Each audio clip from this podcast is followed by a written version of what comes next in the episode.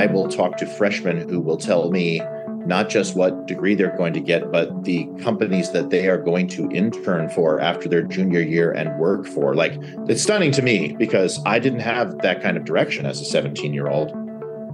Welcome to Forward with NACCE, Inspiring Entrepreneurial Action, a podcast that shares the stories of everyday entrepreneurs, entrepreneurial leaders, and the communities that support us.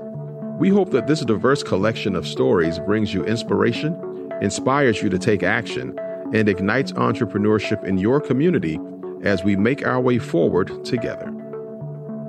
Welcome to this episode of Forward with NACCE. I'm Rebecca Corbin, President and CEO of NACCE, and I'm very excited. I have a very special guest uh, in our studio today, someone that I met at a rural higher education conference in Raleigh, North Carolina. And it was just such a fun engagement, which has led, as we say at NACCE, one thing leads to another. I'm going to begin this episode in a slightly different way today. I'm going to begin with a poem. Uh, this is a poem that was written um, by our guest, Chris, that you'll meet today. And it begins Lathering up your hair, the idea hits you, fingers in suds awash down your face. And you're picturing it. It would work. A great plan appears ready behind your eyes, close to the soap suds this moment, a eureka of entrepreneurship dawning within you. Quick, rinse off and write it all down, even before you grab the towel. That's signed by the Poetry Fox. So, welcome to our program, Chris. So, I would love for you to introduce yourself, give us a little bit about your background, and then we're going to dive in uh, to the story of how a fox costume led you on an entrepreneurial path. Thank you, Rebecca. I appreciate it. Thank you for you. You read that poem very well. I appreciate. Oh, thank you. um, I am Chris Vitiello. Uh, I live in Durham, North Carolina, and I am the Poetry Fox. It's been an interesting journey um, to uh, to sort of from a young person just interested in poetry. I pursued a graduate degree. I have an MFA in in poetry. I published several books sort of a conventional poet in that way, uh, although I didn't go into academia with it. Um, and then uh, the Poetry Fox happened. It is a practice where I write poems on demand at events for people uh, on a manual typewriter right on the spot. Uh, for instance, Rebecca gave me the word entrepreneur or entrepreneurship. I can't remember which word it was. I think it was entrepreneurship. And I immediately yes. wrote that poem for her uh, and read it to her at, at, at an event where I was writing many poems. I've I've been the Poetry Fox for about 12 years. And I'm not just on a manual typewriter, I'm also wearing a giant fox costume. Here is the head of said costume. I spent a lot of time in this uh, in front of a typewriter writing poems for people. And um, I just I'm nearing the 46,000 poem mark at this point of this project. Mm. So wow, been- wow. So tell us the story. You shared this with me when I met you several months ago. How did you come upon this fox costume? How did that land in your life? Yeah, you know, um, I've been I've been thinking about entrepreneur stories. I know so many uh, entrepreneurs kind of like me, and they have a very linear path, many of them. Mine is the opposite of that. I, uh, a relative of mine, was organizing some big festival event. Some vendor who had this Fox mascot outfit left it behind by accident in the parking lot. So she called them and called them. They never picked it up. She put it in the attic for a couple of years and forgot about it. She was cleaning out the uh, the office to move everything and was going to chuck it in a dumpster but decided Chris likes weird things. I'll give it to him. So it was a joke gift many, many years ago. And I had it for a while and didn't really do anything with it, but I was part of an art collective in Durham and we had a big space and we would do these sort of happenings on Saturday nights where there were a bunch of different things going on and at the same time. So I thought I'll put on the fox suit and write poems on a typewriter. That'll be fun. Uh, and then people just started asking me to do it. Um, it was very enjoyable to do it. Uh, it's a lot of fun as a poet to get the challenge of writing a poem on demand and launching yourself into it and seeing what you come up with. And it just sort of gathered momentum from there. And the project has changed over the years. The the sort of center of it and why I why I do it has changed over the years. But uh, but I feel almost like I kind of follow the fox idea rather than than lead it somewhere. I kind of I kind of follow follow the, the that giant fox head. It's where kind of a little bit of, of an inspiration. So for our listeners, uh, many of whom are, are NACCE members, we're excited. We have uh, reached almost a thousand American cities in 62 countries around the world. So we have a very diverse kind of uh, group of folks that listen to some of our stories. And what NACCE does every year is holds an annual conference. So our, our traditional members, who many of whom are people that work at colleges, are coming to Nashville. So what we were trying to do is really sort of bust through the idea that entrepreneurship can only reside in the business school or engineering school.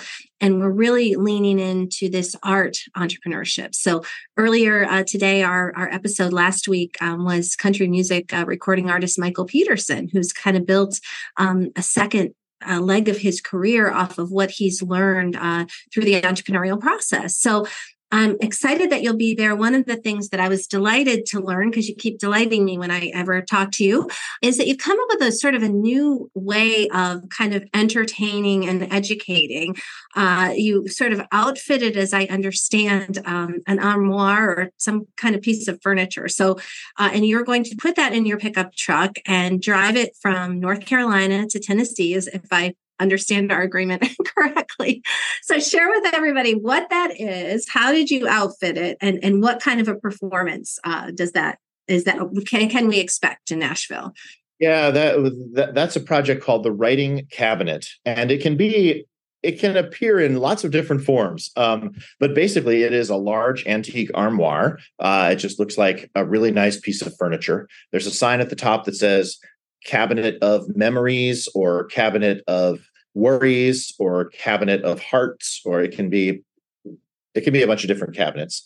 And you walk up to the cabinet there's a little shelf with some cards there's a prompt that tells you to write a worry or write a memory or write a hope on the card. You do so you put the card through a slot and then the cabinet does its inner workings uh, which is me with a typewriter inside the cabinet, unseen. And then the card comes back out to you uh, with a poetic response to what you wrote on the back of it, and it's yours to keep.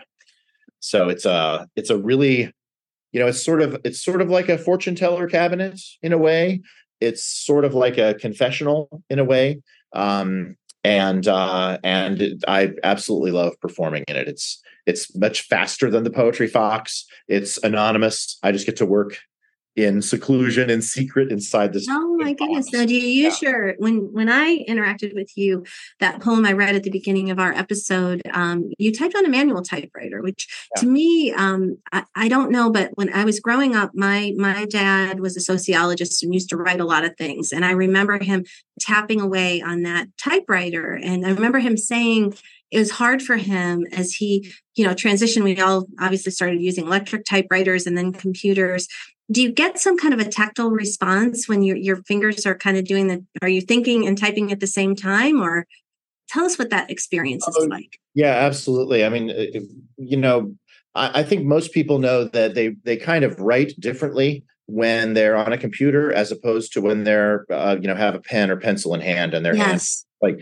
the different mode of writing does change the kind of writing that you do. And then there are certain machines that like you do email on your on your laptop. You don't do email with a pen in hand. You're you're writing different kinds of content there. So the typewriter definitely plays a role there. And it's it's really it's noisy it has a great sound to it. It is very tactile it's a different wrist motion. I'm sort of doing this it's like you're you're moving wrists to type whereas if you're typing on a laptop you're sort of just doing this. Moving your um, fingers. um, so you're really physically engaged with the typewriter too you know? That's yeah. really cool. Now where did you get your typewriter? Or do you just have one or you have multiple ones? I have multiple typewriters. Uh, actually, t- typewriters find you know, your word gets out that you're a typewriter person, and typewriters find. Oh, then everybody gives you a typewriter. Yeah, yeah. Somebody just texted me this morning and said, "I have a, a pink Smith Corona from the '40s. Do you want it?"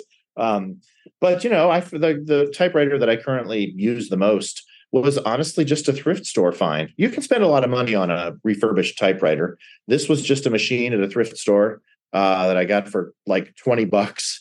Uh, it seemed to work well. I got it, brought it home, cleaned it, and I spend hours on end nonstop typing poems for people on this machine. Now, do you have it right in front of you on your desk there? I have it right next to me. Yeah. Here. Well, what I was going to suggest, we didn't plan this, so you can feel free to say you don't want to do it. Oh, I see that one. Okay. Um, if I gave you a word, we could pretend like you're in your cabinet. Um, yeah. Perhaps you could write me something that inspires you. Maybe it doesn't have to be as long, although you cranked out this one on entrepreneurship pretty fast. um, but if you're game for that, the the words, I guess it's it's two word I'd love to give you because this is something that's near and dear to to my heart. It's near and dear to the mission of NACCE and that is community college. When when you think about that i'd love for and you know in a way if we think about your cabinet it's it's aspirational because it's open door everybody's welcome but there's some worry to it because you know enrollments you know we're having trouble getting young people to come into community college because there's a lot of jobs are available so people are opting to stay home or or to go into the workforce. So um what do you think if if you imagine you have a couple ideas? Yeah. Oh yeah i do. Yeah we'll we'll write we'll write a short one. We'll write a okay. short one. okay i think i have a poem for you. That was really quick. Yeah you know you get an idea and you just uh you, you, just, you head straight at it. Should i read it at you? Uh, would you please? Okay a community college poem. Sometimes you just finish your senior year buy a mini fridge and go there. College isn't as much of a choice as it is an obligation after that summertime. But for others of us, it's a decision we make after much thought in order to do something new that we're compelled to do, to find the community in the community college by choice, not chance. Well, I love it and it really speaks to our audience right? Because the average age of a community college student nationwide is 27 or 28 years old. And so sometimes those are folks who either didn't have the opportunity or life got in the way and they didn't engage. So thank you for that. That was a fun fun little experiment for us. And uh, no. You're welcome. You'll be meeting a lot of community college leaders uh, who really embrace the entrepreneurial path, which is something that a lot of people don't really think about. They think about education in terms of, you know, get a skill, go to work. While that's important, it's it's these other things. It's the way that you think. It's the way that you've built your own business in your life, and that's what we want to have every student exposed to. No, I, I interact with a lot of traditional college students and a lot of community college students, uh, not just as the poetry fox, but but I write I do write at, at events at all sorts of different colleges, and um, I find that like the students at NC State University, for instance, I spend a lot of time on, on campus there. Students, undergraduates are very directed. I will talk to freshmen who will tell me not just what degree they're going to get, but the companies that they are going to intern for after their junior year and work for. Like they are thinking career and retirement in an industry as you know 17 year olds it's stunning. Um, it's stunning to me because i didn't have that kind of direction as a 17 year old uh, some of us just don't. Some of us need to kind of get into the middle of it. You need to get into your 20s and do some things that don't exactly fit for you and find your way. And it seems like so many of the students that i interact with at community colleges particularly at durham technical community college here in durham they are in their mid 20s or their late 20s and they're coming back to school because they they want to do something but they're missing like a pie piece of it. I really need to know how to do this. I need to get this skill yeah. that i that that i need to add to myself in order to do the thing that i really want to do. And it's exciting to see this sort of idea that they have inside of them that they want to to bring out into the world but they need they need a little bit more education in order to launch that with the from within themselves. So they're very conscious consumers right? Um, i met this man years ago i'll never forget this. He actually was um, from from europe. He had a, a law degree uh, from a college over in the uk um, but he came all the way to um, a um, what's the equivalent of a community college in Canada because he wanted to learn a specific area of entrepreneurship because his desire was to be an attorney, but to specialize in um, collecting um, pieces of planets that were up there when uh, at someday in the future they might come up uh, for real estate and people could purchase them. And i was like that's really interesting. Like he's not your typical community college student that that is going to come to the college but I guess all of that is to say there's some wonderful stories. Um, if people want to find out more about NACCE and attend the conference and meet you, they can go to nacce.com and click on our events page. Or if they listen to the Poetry Fox and they may want to connect with you to find out how you might join one of their events or how they might learn from you, how do they find you, Chris? I'm easy to find, poetryfox.com. There's only one of me out there. Um, and I'm easy to track on Instagram as well at, at the Poetry Fox, all one word. Um, so it's it's easy to to see the hijinks that I'm up to. You can see all this sort of variety of events that I get to perform at, and uh, some of the poems that I write for people. It's uh, it's pretty cool to to get to bounce around and and write for very different communities of people every other day, or sometimes in the same day. It's uh, it's I didn't realize that was what life was going to be like with this weird practice. It's it's a beautiful life, and thank you for sh- sharing your story. I hope you have a wonderful day. Thank you so much, Rebecca. Thank you for joining us today. We hope that you will continue to explore the many ways to define entrepreneurship with NACCE as we celebrate opportunity, failing forward, and success, learning from one another along the way. Subscribe to this podcast on your favorite platform and follow at NACCE on social media and learn more about us at nacce.com forward slash podcast. Stay tuned for a new episode each week. We look forward to making our way forward together with you.